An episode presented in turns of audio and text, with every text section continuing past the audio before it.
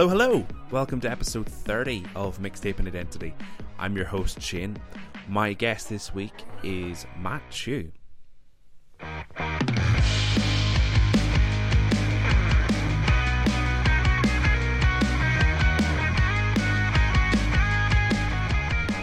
Yes, thank you so much for joining me for the 30th case of Mixtaping Identity.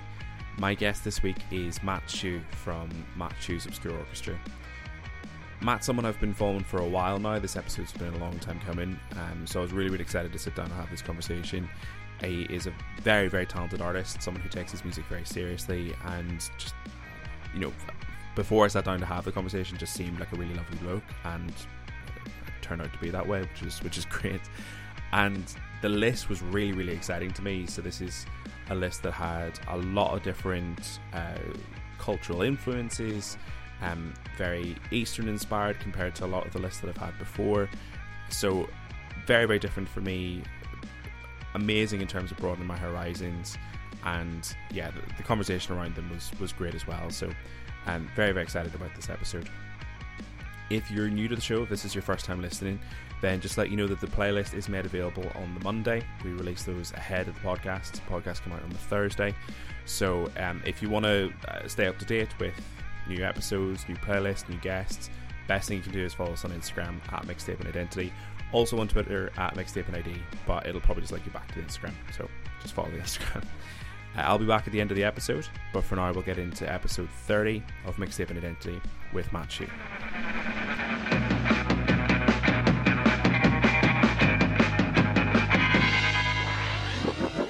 How often do you actually listen to music at the moment? Oh, um, so I ride my bicycle pretty much every day when I go out mm-hmm. to work or eat or something. Um, mm-hmm. And I'm always listening to music when I'm riding around. Um, or if I'm ever driving by myself. Yeah, it's like a, a transport thing. So pretty much every day. Right. Yeah. Okay. Happy days. So the music that you're listening to, do you tend to go for uh, for albums or playlists, or what's the what's the go to generally? Um, lately it's been playlists, but I do often playlist by artist or band. Like, so there's one okay. particular feel. So I've got this giant Tom Waits like playlist that's that would just be a combination of a bunch of his albums. Um, right. Okay. Hmm. So your own little best of compilation. My own little best of, yeah, yeah. And then other ones that are just themed around mood or um, theme or something. All right, happy days. Yeah. And do you do you tend to do you try to find new music when you're listening, or do you tend to stick with your old familiars? Oh, yeah, that's a good question. I I would like to say I'm like always on the look for new music, but I tend to go back to old favorites. Not not that they're old old, but um right yeah, yeah comfortable comfortable recent discoveries. Um, right. But I've I've I've got friends who like recommend new music and like, oh, you're right, I should be listening to this. yeah, absolutely. I tend to find typically for me, transport in particular, if I'm driving, that's mm. when I feel I need to rely on old familiar stuff because yeah. I can't fully concentrate on new music, or if something comes on that I don't particularly like, mm. I don't mm. want to have to like look at my phone to change it. I'm just gonna have to sit in a song that I'm not particularly enjoying for like three minutes. Um, so yeah, like I'm definitely all familiar all the way when it comes to driving for sure. I think you're right. I think you've got to be in a like a, a certain mood or a certain state. Yeah. The same as film. I can't watch like a, a deep art house film without feeling like, all right, I, I want to be challenged tonight or something. Right. Yeah. Yeah. I'm I'm 100 percent the same. Yeah. There's yeah. there's a list of movies that I haven't got through um, mm-hmm. because I know that they're gonna hurt or you know take some kind of uh, mental energy. Um, yeah. So yeah, that's and that's why we end up watching the U.S. Office, like. yeah. Um, or Sister Act. Is Sister Act your go-to? Yeah, it's like wow. it's my atheist guilty pleasure watching Sister Act one and two. they are great films, to be fair. They're great yeah. films. Excellent. All right. What was what was the first music that you that you bought or that you owned? Oh, when I was about mm, eleven or so, or maybe mm-hmm. yeah, around that time. I, there's this there's this um, alternative indie band here from from Brisbane called Regurgitator. Um, okay. And they were the first I ever bought. I remember listening to it a lot in primary school and seeing music clips. Um, and it's just like really mm-hmm. fun pop rock, essentially. Okay. Yeah, and the okay. lead singer was Asian, so I like felt an affinity to that band. Right. Okay. Yeah. Do you still listen to them? Yeah. Yeah. Actually, I got the chance to sit down and like meet some of the members recently, um, just through being a musician now as an adult. Um, I actually had hot pot and ramen with both the members of the band on separate occasions. Excellent. Yeah. Happy days. Excellent. All right. What What's the best What's the best live show or the best live performance you've seen? Oh, um, it's got to be this band from Melbourne called the Barons of Tang. Um, they okay. they they call themselves Gypsy Death Metal, um, and that's probably the best description. Yeah, it's like you know okay. a bit of um, Eastern European klezmer with like mm-hmm. just sort of death metal sound but with right, okay. you know like bassoons and double bass and um, yeah mm-hmm. ye olde instruments sort of thing and it was it's just the most fun live show i had ever done i think i was in wow, like okay. a i don't often go into a you know a mud pit mosh pit at the front of a stage kind of with yeah. a bunch of aggressive you know young white boys with long hair but that was the one time where i was like this this is the moment for it yeah, Barons of Tang. Absolutely. Yeah. Mm. Okay, excellent. Um, brilliant.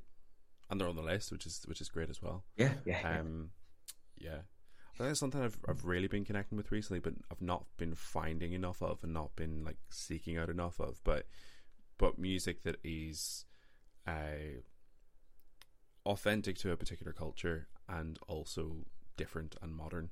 Um, mm There's quite a few I've been finding recently, in particular. Like, um, there's been a few.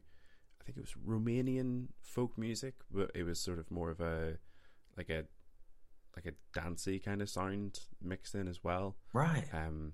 Yeah, there's quite a bit of that going around recently, and it's I, I, again, I'm not finding enough of it, but I I really connect with it when I do hear it. Yeah. Something about it.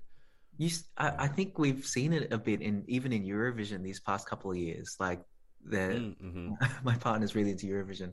There was a, a, time when Eurovision was like, you know, all the lyrics were in English, even though these they came from from different non-English speaking countries.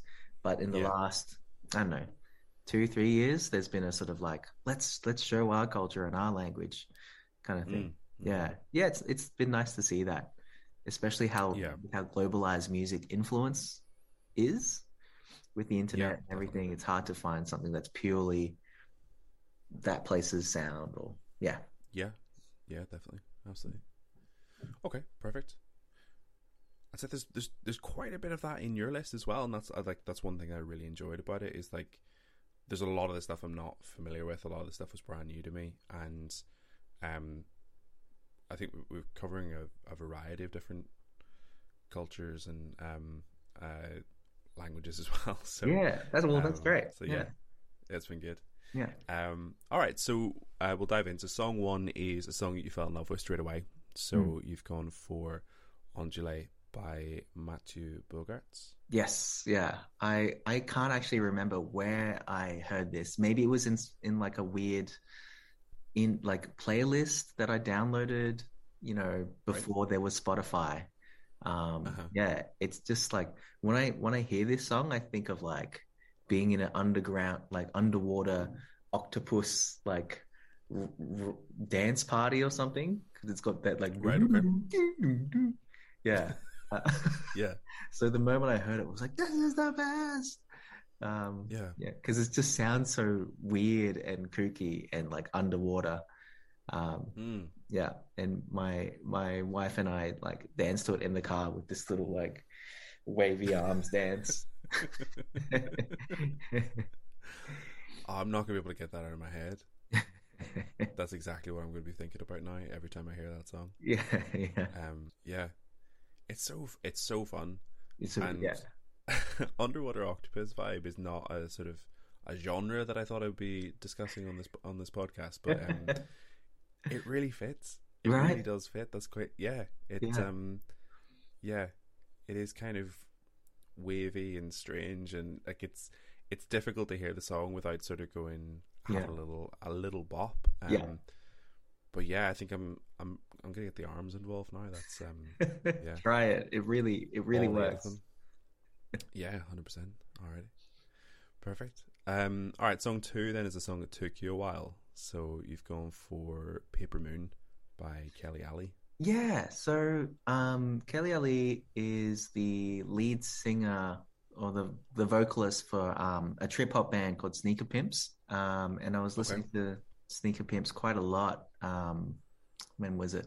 I guess 12, 13, 11 kind of thing. Um, right. And so I'd gotten used to them having a certain sound. And this was hmm. also around the time where I kind of was kind of grappling with my personal identity. Like, oh, I'm an Asian person in a white dominant country, Australia. Um, mm-hmm. And Kelly, I believe she was like maybe part like mixed mixed race of some kind. Okay. Um, and this song, like, I, I just like got interested in her music, and most of it is kind of like sneaker pimps, trip hop sort of kind of sound. And then this particular mm-hmm. song, Paper Moon, was really like just Asian sounding. Um, okay, yeah. Yeah. So I was like, oh, this is really different. Um, but the more I listened to it, the I was like, yeah, this is really cool. And she she must be really proud of that aspect of her heritage, um, which is why she's like gone with such a sort of Asian sound, this like almost like Thai Indonesian um, instrumentation or, or something. Um, and I remember mm-hmm. driving in the car with a friend, a uni friend, on the way back. Um, I was talking to her yesterday actually, and she was like, "Oh, this is so Asian sounding." And I was kind of embarrassed. I was like, "Oh, yeah, yeah, let me let me skip it to the next one." And she was like, "No, right, it's cool. I love it." Yeah. Like, oh, yeah. Okay. Yeah. No, it is cool. okay. Yeah. So was that sort of is that a little bit of a, like a, a gateway for you into listening to more Asian inspired or Asian based? Yeah, I think around that time I was I was sort of on the way to sort of I guess, self acceptance or something like that. Um, and that was one of the the linchpin moments. That conversation okay. with my friend Kim, that song, the songs I listened to around that time. Yeah. Okay. Mm. Excellent. Excellent. It's an incredible moment having that. Um, that I mean, I, I've experienced obviously on a much lesser scale when it's just like my music the music that I enjoy that's like different to my parents or different to what everyone else is listening to and like this is my thing. Yeah. But to have that ingrained in like your like who you are as, as a person as well mm. is um is a really beautiful thing. Really yeah, like thank you. Thank you. Um and yeah, like I I'm very very surprised actually because um like I as I said like a lot of these songs are like the first time I'm hearing them. Mm. Um I'd not come across Kelly Ali before and I listened obviously to Sneaker Pimps because um, spoiler alert they they're coming up later in the list as well. I I never would have made the connection between the two. Between yeah, Sneaker right. Pimps and Kelly Ali. Just a never. completely different sound. Yeah, yeah, yeah. Beautiful. Mm. Alrighty, excellent. Okay, song three then is a song from your introduction to music. So your song is Anita Baker, "Sweet Love." Yeah, yeah. So I know people because when people ask me about the Matt Hsu's Obscure Orchestra project, they're like, "Oh wow, there's like such like so many different sounds that you seem to to fuse into you know your your music, and one song can jump from hip hop to like you know bedroom pop to lo-fi hip hop or something like that." And I was like, mm-hmm. "Yeah, where where does that come from?" And obviously, it comes from listening to all this different like music and like you know my tastes growing over time. But my parents actually had a really, really big um, influence in that they had a massive library of music growing up. They had just like this wall in the living room, which was just covered in this CD case, just CDs from okay. everywhere. Yeah, they had. Dad had like, you know, just a- anything you could think of, like from the Beatles to like weird um, movie soundtracks um, to uh-huh. like 70s, 80s, and 90s soul music. Um, and mum had tons of like Taiwanese Asian pop music. So, and they would constantly put this music on. They would just be playing it all the time. So, Anita Baker was one of the ones that dad would put on quite quite often. He'd just like have these favorites that he'd go back to. And mm-hmm. yeah, I guess like Sweet Love, I've like I've never heard it out in the wild. Like I yeah. I don't think I've come across it like in any I don't know, 80s, you know, YouTube mix or in a yeah in a store or anything. Uh, it's just like uh-huh. it just sort of feels very specific to my dad. Um, right. Yeah. So he just put this song on and just uh, my brother who later learned bass would just be like, I love this. Um, I don't know. It just sounds really. I found it really tacky at the time. I was like, this sounds so tacky. Right. Okay. But also, now it just sounds great, and I think I really, yeah. I've also loved it at the time. Yeah. Right. Okay. Excellent. Yeah. It is a beautiful song. It's beautiful. It's beautiful. Yeah, yeah. She's um, she's amazing. And yeah. music doesn't have to be cool for you to be enjoying it. I feel like is is a fun lesson from it. It's like you can find right. a song completely daggy, but also um, really appreciate it at the same time. Yeah, yeah. I think that's like that is a big part of the journey of the show for me. Is that like you know a lot of my music has been very much in one bubble Mm. And a lot of the way I interacted with music was very judgmental. If yeah. it's not an artist that I appreciate, it's not for me. Mm. Um, and I'm getting to a place now where it, you know, I'm just trusting my gut in terms of how I feel about a song and yeah. not paying attention to whether it's cool or whether it's good or whether uh, someone's going to judge me for liking a particular artist. Yeah, um, yeah. So it's a yeah, it's it's a it's a nice place to get to. I think I think that's something that sorry, young women are really good at. Like, you know, mm-hmm. like um, with the Beatles or something. Like, it's now become this band that we really revere as a culture, and we think like, wow, the Beatles are like, you know, such a massively respected band. But I think. I hear that back in the early days where they just first popped out and were this massive sensation, they were largely a band that had a um, a young a young woman fan base, and because of that, mm-hmm. sort of men that same age or older were like, oh, that's that like, you know, tacky pop band that girls like, and if girls like it, right, that's okay. stupid, sort of thing.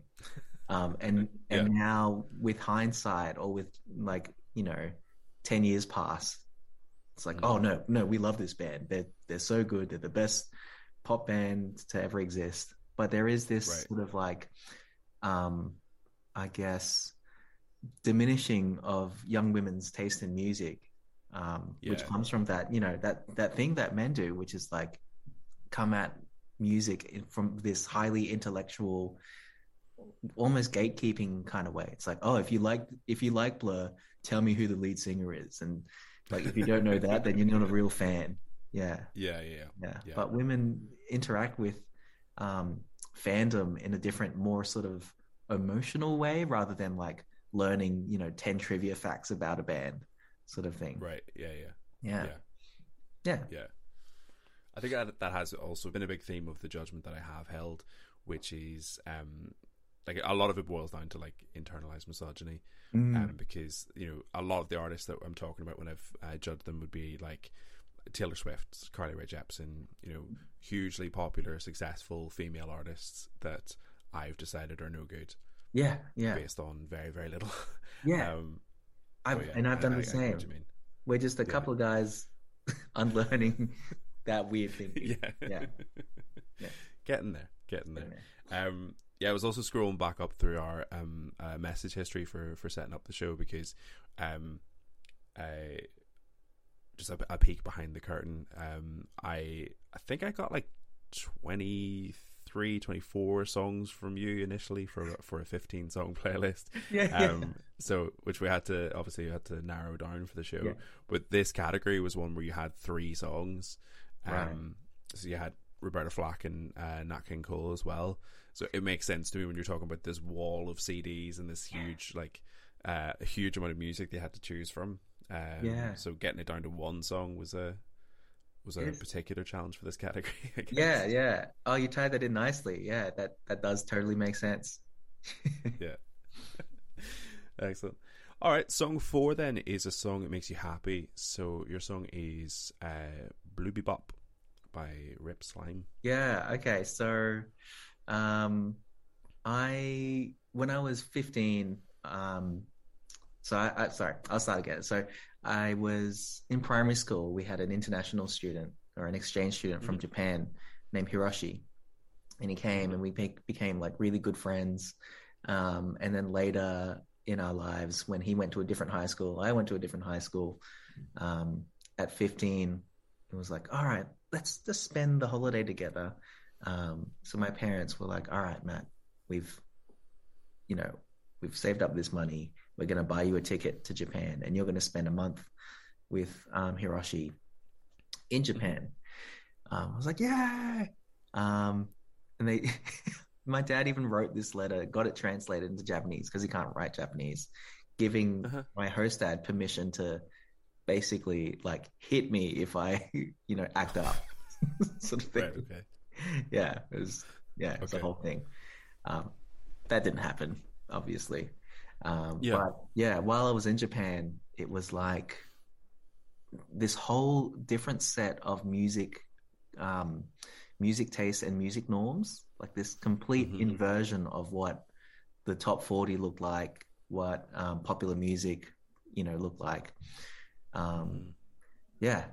Uh, and, but this, this song Blue Bebop by Rip Slyme was just one of my favorites and kind of, um, makes me happy every time I hear it because it's just like five, um, Japanese nerds who love hip hop that have, that have like spun hip hop into the Japanese language um, mm-hmm. And the the video clip for this is like five party boys driving to a Zen temple, and then going there and like meditating, and then coming back really calm. And I, I don't know, it's it's it's a kooky song, and it gives me yeah. the vibe. And there's like a jazz sample in it that's really fun. It's mm. like double bass um, and some jazz drums. I don't know. It just yeah, it makes me happy. It makes me happy to to listen to it and hear it. Yeah, excellent. So, um, was it sort of like a, a soundtrack for that summer then? Yeah, it most definitely was. Yeah, it, it felt like like this is the feeling of being overseas by myself for the first time, yeah. exploring a place with my own eyes without like being taken to a place and then another place. Like, and you're meeting this cousin now. It's just like wow, right? Yeah, down yeah. of my first taste of freedom. Yeah. Okay. Perfect. Mm. I do I do really like that in um particularly for this category. Um, I I love when there's a a happy song that is closely linked to a happy memory. Yeah. Like, um, like like a an inherently happy song because I feel happy listening to Blue Bebop. It's it's so fun, uh, and yeah. I've it, there's a lot a lot going on. There's a lot of different parts to it. Uh, there's a lot of different. It feels like a lot of different genres almost. Yeah. Um, but it, uh, yeah, it's a, it's an incredibly happy, fun song, and then as you said, to have it then associated with that memory and that time as well. Yeah, lovely. That's great. Perfect. Yeah. All right, perfect. Um, song five is a song that makes you sad. So you've gone for "Deer Stop" by Goldfrapp. Yeah. So this isn't. Well, it is attached to a memory, but it's not particularly attached to any sad memory. Um, it's mm-hmm. just a really beautifully written piece of music um, mm. by the duo that is Alison Goldfrapp and the producer whose name I forgot. Um, but they've like crafted this really. It almost sounds like a Bond theme, but the saddest Bond theme you've ever heard, or something. Yeah. Um, um and yeah, there's there's something kind of like really raw and almost like siren like in the vocal quality, um, mm-hmm. especially towards the end. That I don't know when I when I hear it all together with the instrumentals. Sometimes I, I remember being in a car trip and putting it on, and my parents being like, "What? What is this?" But then me and my siblings in the back seat, just like really feeling it and gazing out the window and just each having our own mm-hmm. moment. and I think like having an internal cry about some some pain we've like not actually experienced yet in life or something, some sense right, of yeah, yeah, yeah, yeah, yeah. But it, it does conjure up like deep feelings. Mm-hmm. Yeah. Mm-hmm. Mm. It's a strange song. It's very so weird. Song. It's so weird. It's Like- a strange album. Yeah. Yeah. I know Goldfrapp's gone like really um like they leaned hard into the dance scene and like almost EDM I guess later in their albums but this first album was like this experimental symphonic like alternative masterpiece um Yeah.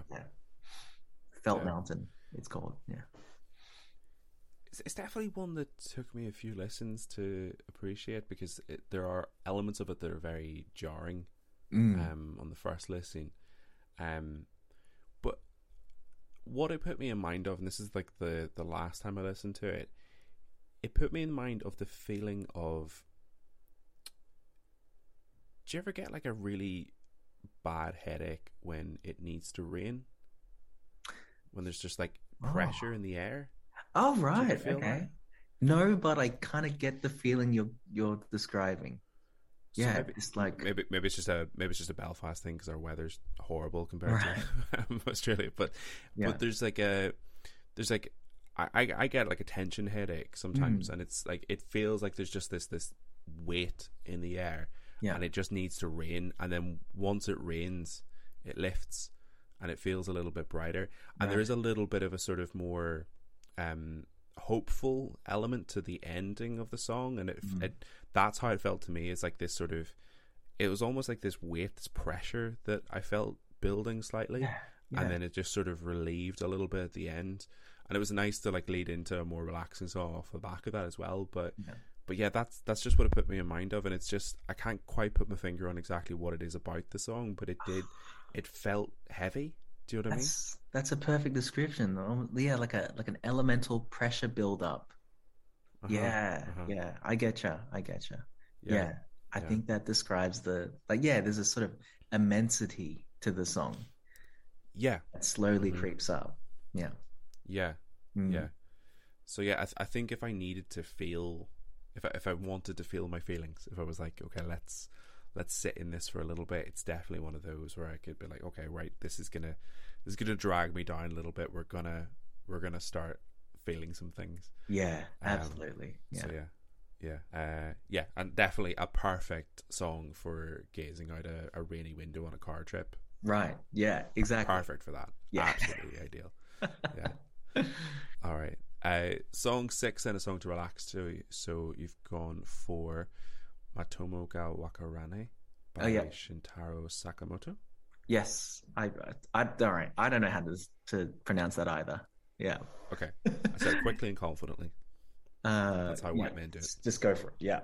It, this this song is um, I just yeah, I it makes me really happy listening to this song. It's like it's like Mm-hmm. um 70s funk through the prism of like Japanese like aesthetics or sensibilities. Yeah. hmm Um, Mhm. This is the opening theme to a to a um, a TV show that I was watching about two sort of like you know adult dropouts who have started a business where they just like help with odd jobs around the small Japanese town that they live in. Um, Okay. Which was a really fun fun show. It's just like a slice of life kind of show. Um, Mhm. but I just I really looked forward to as I was watching it the um the outro, which was this song. I was just like, yeah, this is such a groove. It's so good. Yeah. Um, and it just kind of like Yeah. if I listen to it and ride my bike around or walk around, it just like adds a little sort of like relaxed sort of pep in my step, like I'm some sort of Yeah. seventies, you know, funky fun guy. yeah. Yeah. Yeah. Yeah. It's like it's like main characters just got a bit of good news. yeah, that's it. Yeah. Yeah. Yeah, it's it's lovely. I, and again, this is like this is a brand new song for me, and like, um, like I've listened to very very little, uh, Asian based music, Mm. um, and yeah, it was so so fun. Yeah, yeah. It's just it's such a nice vibe, and and uh, like I'm I'm so happy to have this song because I'm exactly the same. It's one it's one that yeah, if there's if there's a particular mood, if there's a particular like just feeling a bit chill, a bit happy, mm. it's definitely a song I'm going to put on quite Yeah. a bit.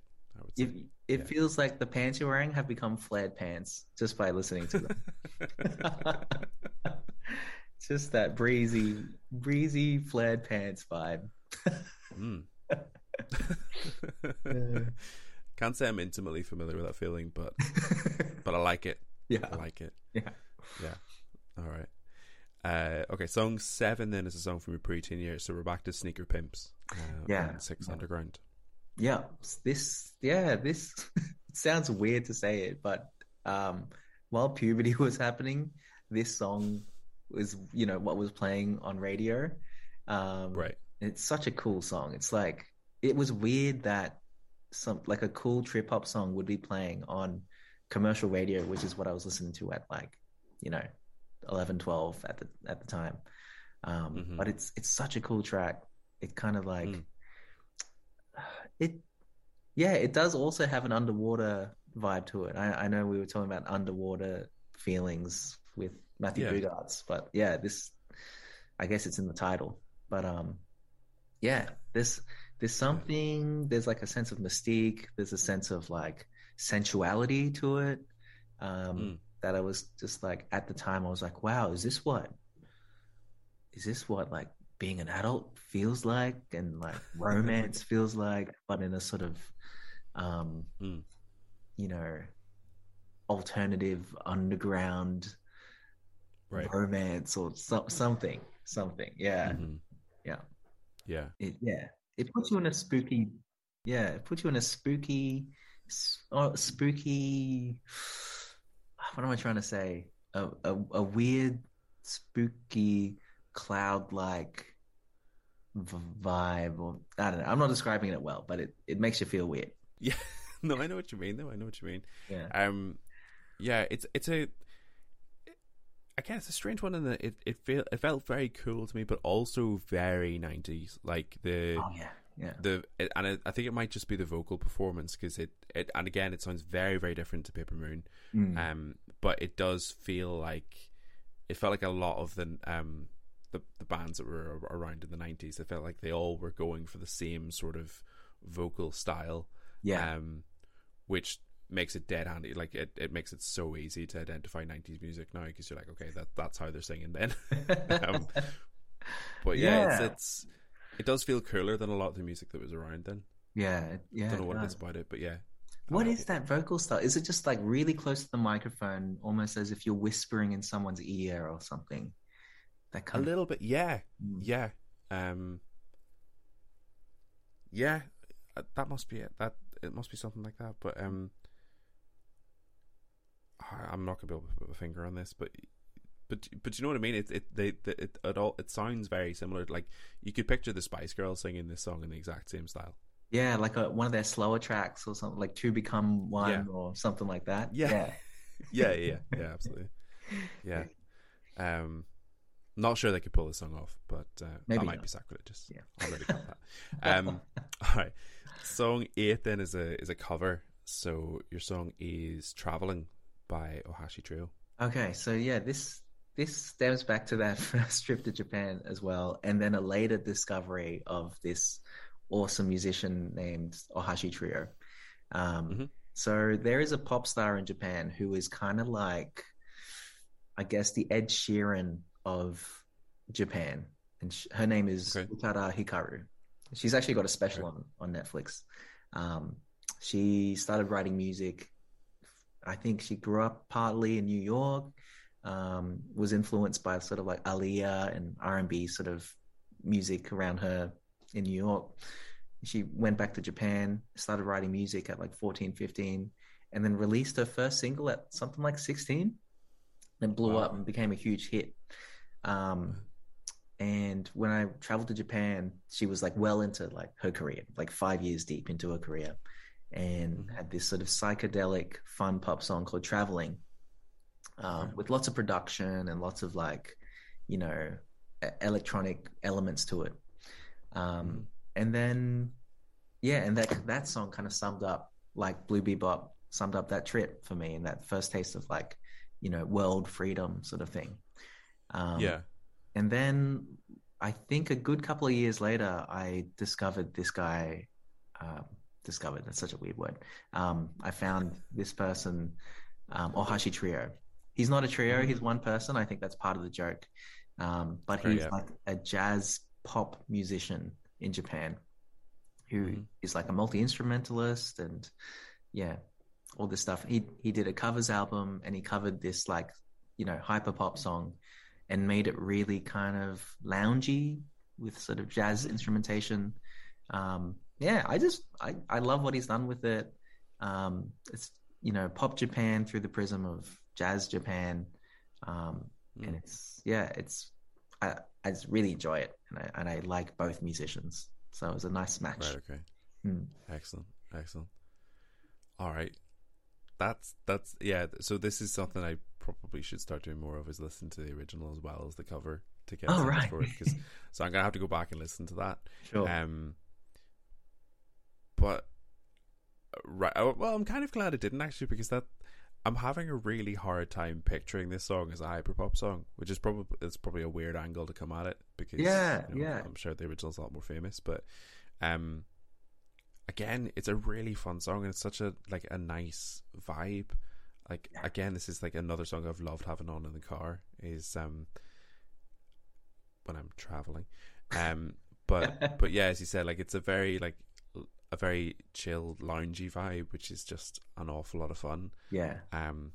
So I'm fascinated now. Like I'm like I'll I'll be doing this as soon as I get off this call. Yeah, it'll be a nice surprise. Listen yeah. to the original. Wow. Okay. okay. Yeah. It'll be a treat. Excellent. Okay. Cool. Yeah. uh. All right. Song nine then is a song that you would sing at karaoke. So you're going with "It's So So Quiet" by Björk. Yeah, yeah. This is this is my go-to because like, it's funny. I you know I've I'm a performing musician, but I don't like mm-hmm. to sing. I don't actually, okay. you know, I haven't quite gotten comfortable with the quality of my own voice in re- in recording sessions and stuff like that. Um, okay, yeah. So you know, my first instinct was to go with something at karaoke like silly, and you can yell a bit and you can sing a bit. Um, but yeah. like over time, it's just like, oh, this is this is just my karaoke song now, and I love it. Okay. Um, yeah, it's got the whole range of emotions. You know, it's mm. got Björk's genius behind it, so it's got all these like modalities and like you know genre styles all mashed in, which is you know, mm. thank you Björk. Um, yeah, yeah, it's it's just a really fun one to bash out at karaoke. Yeah, yeah, yeah. I think it's it's definitely one where you have to go in with that kind of like a little bit of a silly energy. Yeah, because it's yeah. gonna ha- it's it's got a lot like you really have to lean into the whole like shh, shh kind of vibe. That's then, right. Yeah, you got to you got to bring yeah. it hundred percent if you're yeah. gonna do it. Yeah. Okay. Mm. And there's quite a lot of like she's got quite a lot of um like quite screamy bits as well, like the sort of yeah. ways and things like that are quite quite intense. So They're yeah, huge, like yeah. sorry, is that so is that your like? Are you is that in your range, or are you just bringing the energy? Oh, I do the best I can, but I can't replicate okay. that raw sort of you know um, rage that she has in those moments. I was. Uh, I was in a um, a covers band in high school. We played like uh-huh. Deftones and Rage Against the Machine. So I got I got my screams out at that time, and they're they're still right. in there somewhere. So I I bring that out right for Björk. Yeah. Oh, nice. Okay, good. yeah. Excellent. It's it's a tough one though because I like I I was in the covers band as well, and like we didn't do an awful lot of like screamy stuff, but it was a little bit like rock and roll. Mm. So I and I don't sing much at all anymore, yeah. like unless I'm in the car by myself. So I think my range is a lot better than it is sometimes. Like, yeah, there are songs I used to be able to like really rock, and then now like I'm singing along to it now. I'm like, oh god, no, no, that's not that's not working at all. Yeah, um, just like a. So I'm glad he's. Yeah, yeah, or yeah, just not not hitting the notes. Just like, or there's no like gravel to it. It's just like weak. No, um, yeah. So yeah, uh, I'm glad uh, you still have that in your locker because that's uh, you you need that for a bit of Björk. You, you definitely yeah. need that for for this song for sure. Do you know that song? Um, uh, "Let the Bodies" by Drowning Pool. Yeah, yeah, yeah. There's you know that intro that ooh, ah, ah, ah, yeah, yeah, that thing. I so my my partner laughs anytime she gets me to do it because for some reason I can't get the the ahs in time. Like my throat feels too dry or something. So anytime anytime I attempt to do right. it, it's like ooh ah, ah, ah, or something. So yeah, the the metal is definitely rusty. it's yeah, it needs some work. yeah, absolutely. All right, song song ten then is a song that reminds you of a specific place. So your mm. song is Oshi by Laneous and the Family, yeah. Yeah. Okay. So Laneous Laneous is like Brisbane's like the city I live in, Brisbane, Meanjin. Mm-hmm. Um, he he's like this. I I want to say underrated genius because he he's a musician that I really really respect and look up to, um, mm-hmm. and kind of like.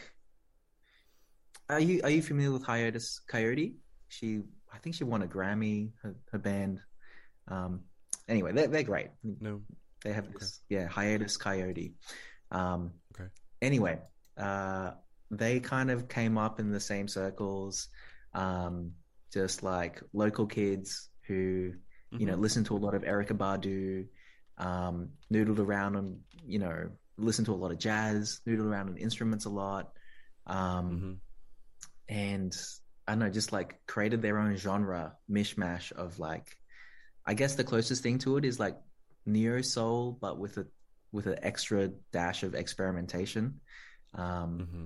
And yeah, uh, the city I live in, Brisbane, Meanjin, is kind of seen by the other main cities as a bit of a like a oh they're they're like five years behind us and i'm i right. get really like touchy about that because i don't know melbourne thinks they're really hipster and cool um, uh-huh.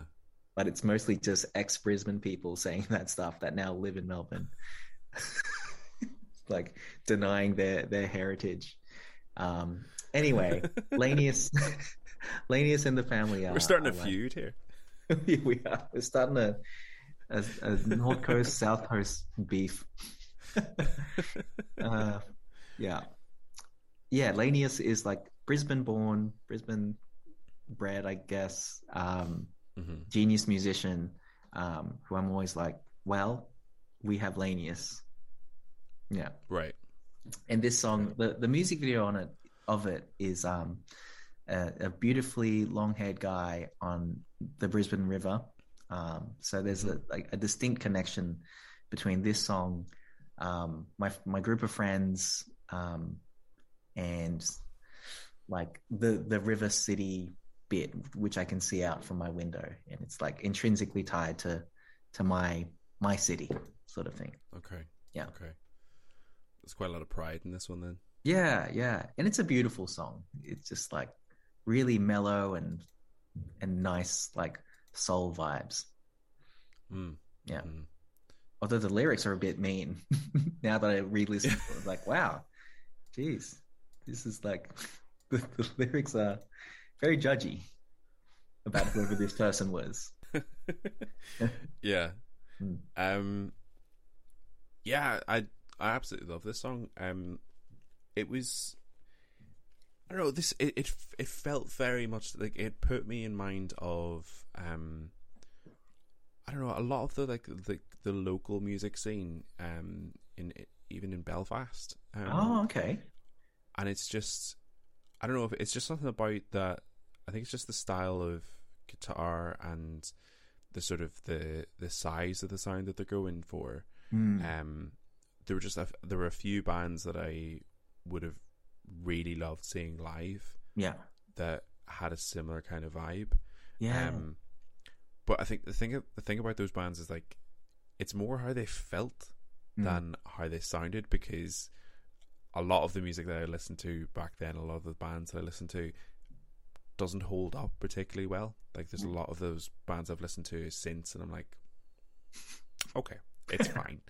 um and I, I, I genuinely think like a lot of bands just like they sound a lot better live than they do studio, and mm. they, they're able to create a bigger sound or like a, a like it's tailored to live music, right? Um, I think this song I loved it. It just it put me back in that space of like listening to those bands live. They're mm. able to um create that sound and maintain that energy um, yeah, in a studio song, which is I think that's actually very difficult to do with this yeah. style of music. Um, and it's beautifully done. It, like it's it's such a great song. I mm. really really like this one. You're right. There's a spaciousness yeah. to it and a sort of shimmering quality that it sort of has. Yeah. Yeah. yeah. I I, I dare say I was in a I was in a punk band for about ten years um, leading up to the uh-huh. creation of the Obscure Orchestra, and yeah no disrespect to my band members, but we we were that band that was better live than we were recorded. right. Yeah. yeah. We were called the Moldy Lovers. The Moldy Lovers. Yeah, like moldy bread. Okay. Yeah. Okay. Okay. Good. yeah. Should I check it out or check it out? It's we were okay. we were a really fun, um, really fun sort of like live band, um, bit of protest flavor in it. Um, okay. Yeah, we were like we, I guess for for a time we were called like West End's favorite like gypsy punk band or like folk punk band or something. Um, right. And okay. I think I think we we earned that like through just every weekend gigging, mm. you know, every protest playing, every um, like local sort of lefty charity event playing playing at it sort of thing. Right. Okay. Yeah, okay. it was good fun. Happy days. Excellent. Yeah. Okay. I will check it out then. Mm. Song 11 is a song that reminds you of a specific person. So your song is Water No Get Enemy by Fela Kuti. Yeah. Yeah. Which is just, you know, this classic, awesome party piece. Um, and mm. Fela being, you know, the king sort of um, I this was what's that? What's that part in a wedding where you just like you walk in?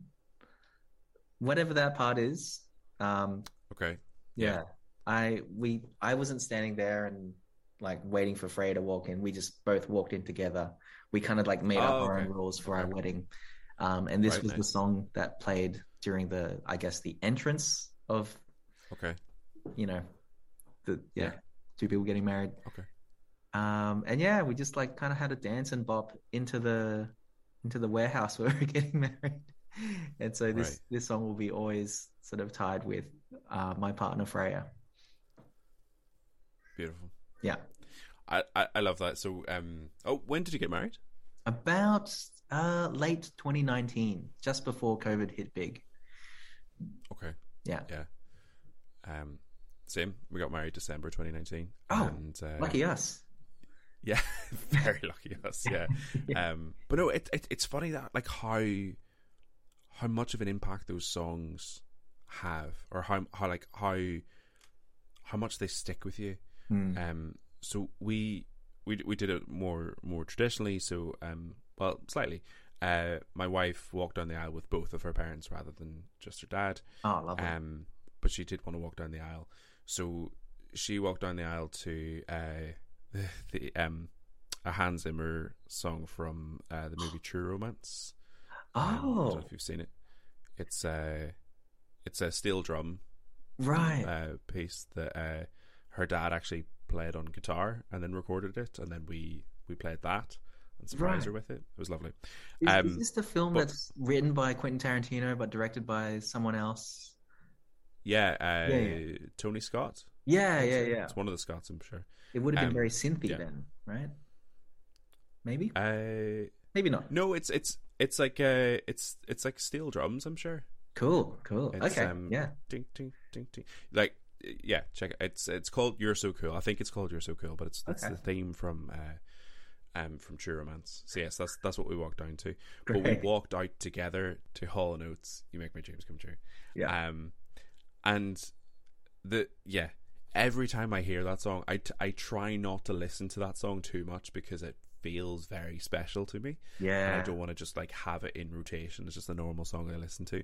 But yeah. every time I, I hear it, I don't know what it is about it. And, and I think it's just the thing with music, but it just makes me so happy because that moment, and it, it's probably a similar moment to yourself when you're like walking with your with your wife to be. Yeah. Um, like I don't know. There's a lot of build up to the wedding, and there's a lot of sort of pressure and a lot of tension. And for me, walking down the aisle, that was the moment where it all sort of lifted. Yeah. Um, and it just it felt like okay, we're gonna have fun now, and we're married, and everything's great. Yeah. I'm sure it's the same thing walking up the aisle, just like for that moment. Absolutely, it was. yeah. Yeah, that Yeah. pressure release is so good. Yeah, Yeah. yeah, Yeah, and you're right. You don't want to dilute that memory by sort of like playing it at every occasion. Yeah. Mm, hmm Mm. yeah. It's a it's a great song though. Um, It is. again, I hadn't It heard it, is. before, but it's like it's so fun. Yeah. Um, Just It's quite a long one, isn't it? It's like nine minutes or something. Or Yeah, minutes? there's like a few. There's a shortened version that you know some, sometimes exists um, just because it's so Mm. long. But you know, right. it's it's a journey you want to go on. It's like really takes you to like the Caribbean or something, or like you know just that Mm. full Afro-Cuban vibe. It's just so fun. Yeah, Yeah. No, it's great, definitely. Yeah. So yeah. Again, we've got a great connection here. They've got the uh, like a really happy song and a really happy memory. So that's yeah. I'm I'm glad the music that I've chosen is ha- like the general trend is happy because I've been told that like, oh Matt, you're you're a happy guy, but you listen to some really like, you know, um, sad music or something. And I'm like, oh shit, like, am I? Yeah. Is there some aspect of myself that I'm like, you know, exploring through that? Yeah, it was. Yeah, there was a time where it was a lot of like, it wasn't even sad music. It's just like a lot of Fleet Foxes or something. Mm, Yeah. mhm. Yeah. Yeah. Moody, I guess. Been there. Been there. Yeah. Um all right. Song twelve then is the song that motivates you. So um so yeah, Barons of Tang, so we've mentioned already. So the song is Yeah. even if you're missing fingers, you can make a fist. Yeah, this song is so great. Um, Barons of Tang. Uh, this song motivates me because, like, it's it's when they went to write this song, there was just Mhm. obviously no rules whatsoever as to what a song can Right. sound like or be. Um, Uh-huh. you know, it starts off with like a, maybe a minute and a half of just like um, klezmer, you know, Eastern European folk music, and then just punctuated by like metal guitar and metal like deep horns hits. Um, and then you Uh-huh. just take to this like thrash metal section. It's just like, you know, you, you it's like you're in a car with a stunt driver and they just like, you know, you're you're just like, yep, you do whatever. I'm just along for the journey. Yeah. Um, yeah, and it just kind of this song reminds me that when I'm writing music, there are no rules that I have to adhere to, um, which Right. is really refreshing and a good reminder. yeah. Mm, mhm. Mm. Okay, perfect. Um I'm not sure if we're listening to different songs. Uh 'cause Oh. the the song I have uh, even if you're missing fingers, you can make a fist. Is Mm. 30 seconds long. Oh yeah, on Spotify, I've I've tried to get the full version on Spotify, but for some reason on Spotify they only have these like 30 second samples of their album or EP. Um, Oh, yeah, Okay. they I, for licensing reasons, or maybe it was a personal ch- choice by the band members. They've yeah, they just put this preview up rather than the full album. Oh, that's so strange. Right. Okay. Yeah, Okay. yeah, Okay. it's a shame. It's a shame because you don't get the full, you know, the full thing. Yeah, Well, Like I, I thought I it was just a 30 second song. So then when you said there's like a minute and a half or something, I'm like, okay, this is different. um. yeah, Okay. All right. That makes that makes more sense. Um, yeah, yeah. Okay. I, I'll. So for anyone listening, then a little bit of homework. Um, we can't just rely on Spotify here. We're gonna have to go and, and, and check this song out. Um. Yeah. But yeah, it's it's like it's a really it's a really nice thing to have for sure. And there's there's definitely been songs like that that I've listened to that I've thought, um, God, I didn't like I didn't know they were allowed to do that.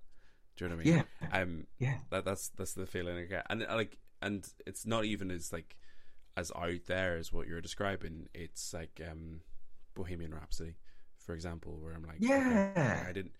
Like they they've sort of just taken what a song should be or what I expect a song to be, which is like three minutes first chorus, first chorus, and they're just throwing yeah. it out the window. Um, yeah. So so yeah, I'm I'm excited to listen to the to the song properly now that I know that it's not just thirty seconds long. Yeah, yeah. Um, that that's a really good yeah. comparison. It it is Bohemian Rhapsody, but for um, gypsy death metal fans.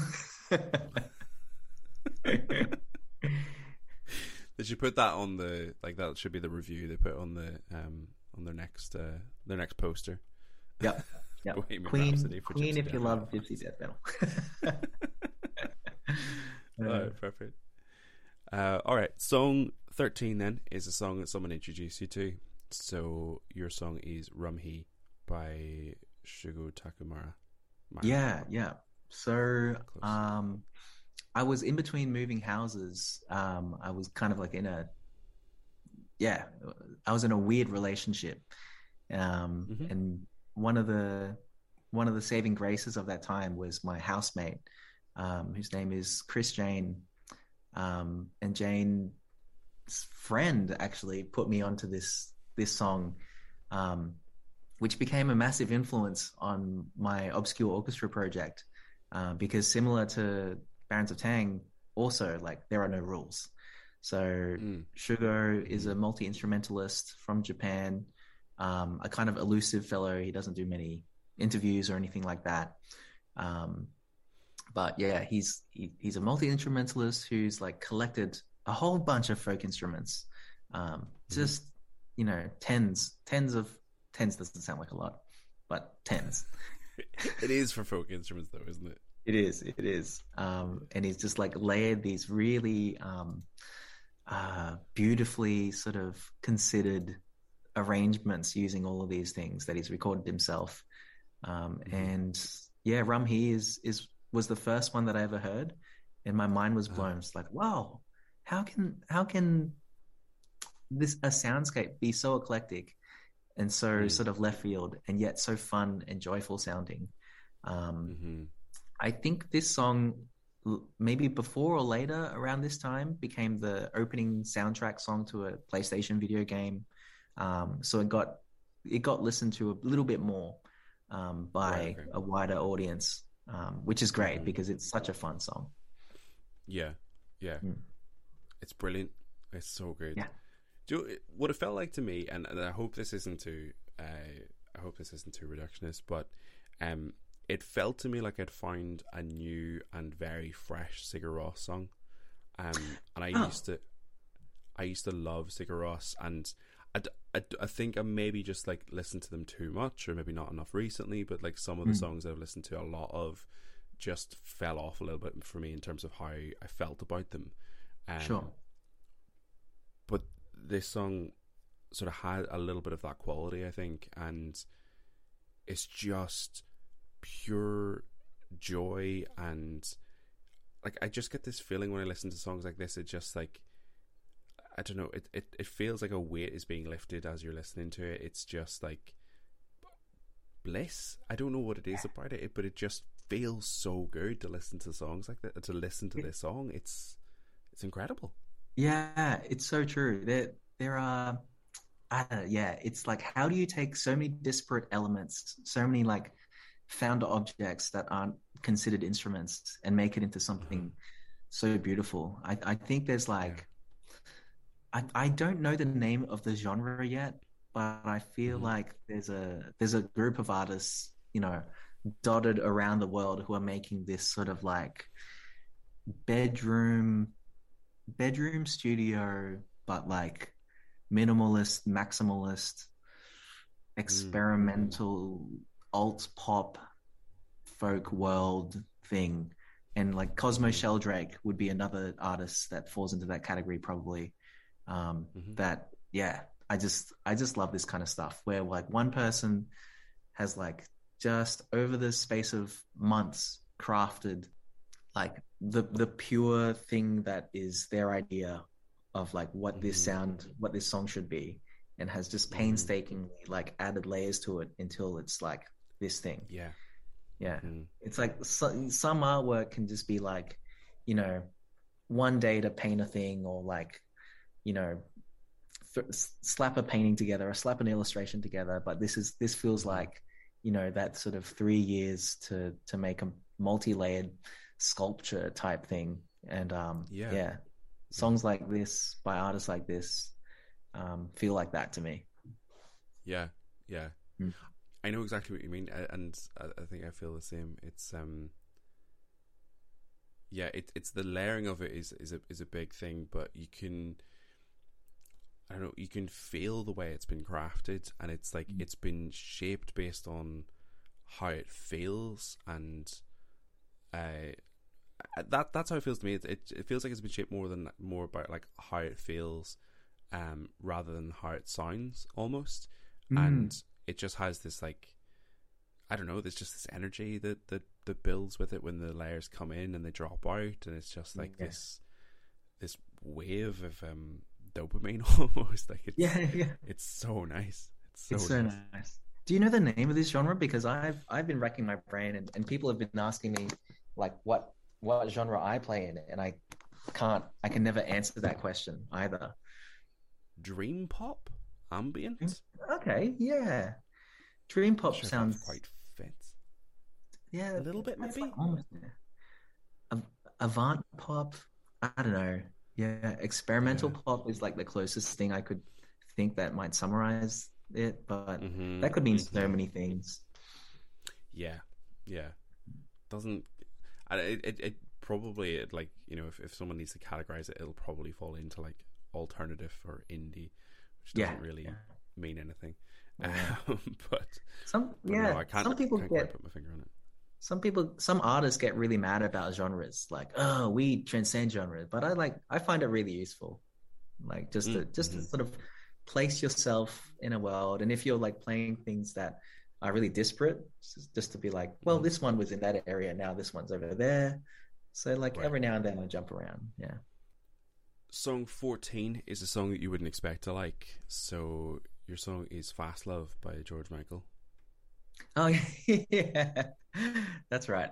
Um, I, you, yeah, we were talking about being judgmental about pop music earlier, right? Um, and I think like there was a, a, phase of my like I guess my teens where it was like, no, I'm I'm into like experimental indie music, and anything you're mm-hmm. listening to is crap, or like the watered down version of this thing or something.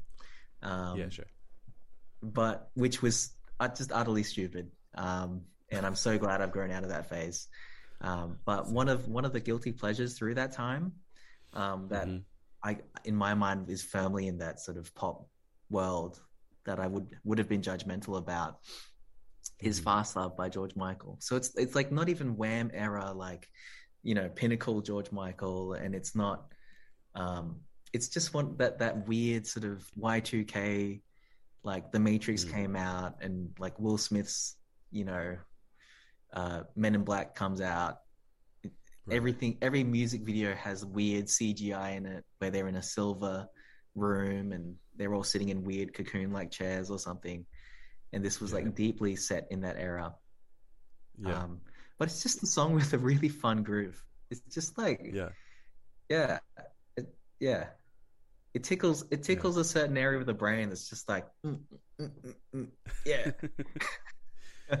yeah. Yeah. Yeah, absolutely. It's it's good music. He makes wonderful music, George Michael. Yeah. Yeah.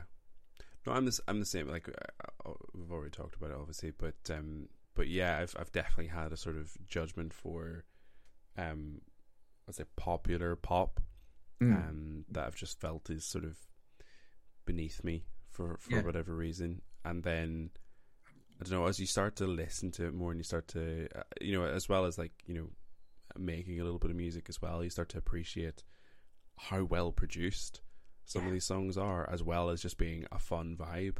Like there's mm. an awful lot going on in this for I'm gonna say for a George Michael song, which again is still judgmental, but there's an awful lot going on, like production wise, in yeah. the song that just makes it so so fun. That's so true, yeah, and just the vocal control, um, mm-hmm. the the difference between a vocal performance from one song to another. Yeah, there's mm-hmm. there is a lot of stuff to be impressed by, um, yeah, but also absolutely. stuff to be to not intellectualize and just be like, people have people have a great time listening to this, and I can appreciate that. Yeah. Yeah. Yeah. Yeah. Yeah. I think one of the things that that stopped me from being so judgmental about popular pop music was just that like this makes so many people happy, and like who am I to mm. mm-hmm. to dampen that moment for people or to like sneer yeah. at that? Yeah. Yeah. Exactly. Exactly. Mm. Uh, yeah. No, I'm the same. Like, there's a reason classics are classics. There's a reason stuff is popular. Yeah. And yeah. I mean, there is some stuff that is just like the path of least resistance, and it's not exactly great. Yeah, yeah. I mean, a lot yes. of it is just people Look, are enjoying stuff because it's good. We, we're allowed to still judge sometimes. Yeah, yeah, yeah. I was I reserve that right. Um, I try to keep the show as as, as judgment free as possible, but yeah. it, it, slips in on occasion. Yeah. Um, Some music is just a marketing exercise, but you know, yeah. on its own merits, yeah, that's the world we live in. True. True. Alrighty. Um, song fifteen then is a song that you think everyone should listen to.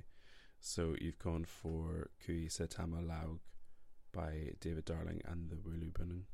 Yes. So this this piece is a um, uh, I'm just I've just come to be after after two decades of being ashamed of being Asian and thinking that means like being daggy and um, kind of like this is this is coming from a Australian context or a Western country context. Like when you grow up and you're kind of like in the minority um, and you look mm-hmm. different to most people, it's kind of like oh, I'm I'm going to try and do as much as I can to fit in, you know, right. by listening to the music everyone else does. Um, mm-hmm. And I'm not going to speak my like I'm not going to speak Taiwanese out in public because I'm embarrassed. I don't want people to know I'm, you know, more Asian yeah. than I am, sort of thing. Mm-hmm. Um, but coming out of that and realizing like, oh, it's it's it's nice to sort of, you know, I know I'm Australian. I'm proud to be, you know, born here and of this country, um, but I'm also proud to have this heritage of like you know Taiwan and the the creativity and the the awesomeness that happens there. Um, mm-hmm. And this song, which I only um, found out about in the last mm, 18 months or so, kind of mm-hmm. has really summed up like this pleasure of being like um, what's the word? Appreciative, appreciative of my mm-hmm. sort of roots. Yeah. Mm. Mm-hmm. And so this this song is a collaboration with a cellist composer um, with a um, an indigenous Taiwanese tribe called the Wulu Bunun, who have mm-hmm. um, a lot of sort of vocal harmonies embedded in their culture.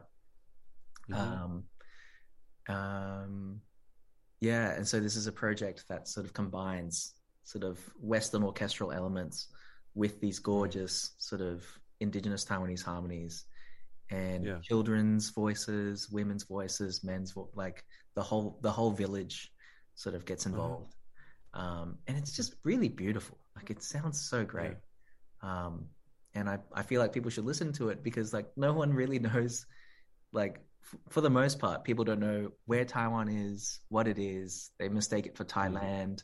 Um, China's sort of like encroaching on Taiwanese space and saying like, all right, well, we're gonna like invade and take over you. I don't know if this is getting too mm-hmm. political, but yeah, I think it's a nice slice of Taiwanese culture and specifically Taiwanese um, Aboriginal culture that you know mm. should be preserved and listened to. Okay. Yeah. Perfect. I love that. Um, yeah. I mean, I I enjoyed the song before before knowing all of that. So again, I, it's going to completely reframe how I listen to it. Yeah, um, it's just beautiful, isn't it? Yeah. Yeah, it's a beautiful culmination of what what we talked about earlier, which is like combining the sort of, um, almost like well, I was going to say almost like folk elements, but like the the indigenous, the the sort of the um ancestral elements of of one's culture and yeah. combining it with something a little bit modern, a little bit more accessible.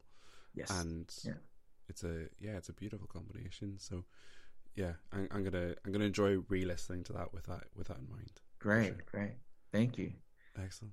Yeah. All right. Well, that's a beautiful note to end on. So, um, Do you have anything you want to plug or promote while, yeah. while I have you?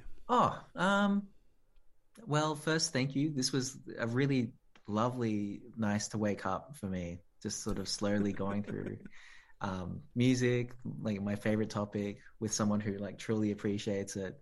Um, and your your vocal quality is very calming. I've got to say, so it's, it's nice, a nice way to wake up.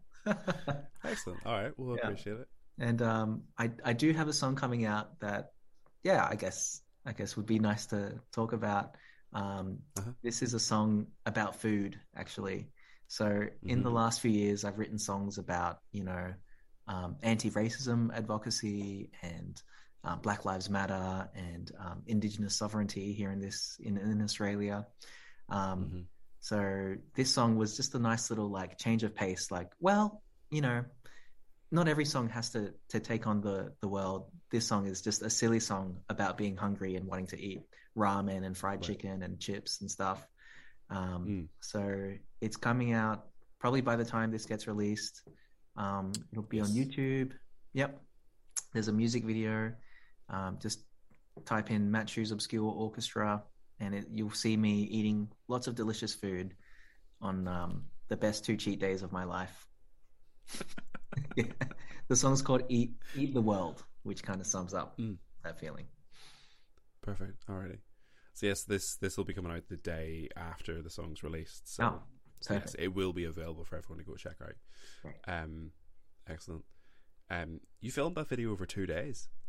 Yeah, well, actually three days. Three days. Um, two okay. days for the, the eating in studio. Okay. Yeah, and then the third day was getting my whole orchestra um, in a photo studio and just getting them to like pretend to be zombies and, and stuff. Yeah. yeah, yeah, it's a lot of fun. As I said to you when you when you sent it to me, like, it looks like the perfect music video to have gone and done.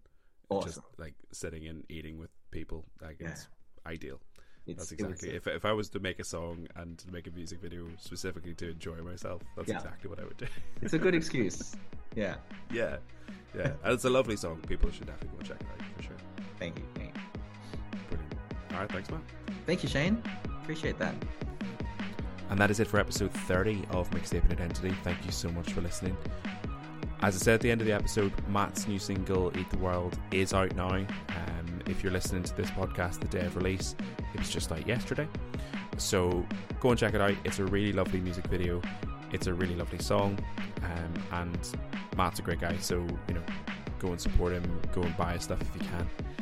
If you want to support this show, then uh, if you want to support us financially, we do have a coffee link set up. That's in the Linktree. There's no monthly obligation. You can just throw a couple quid for an episode that you've liked.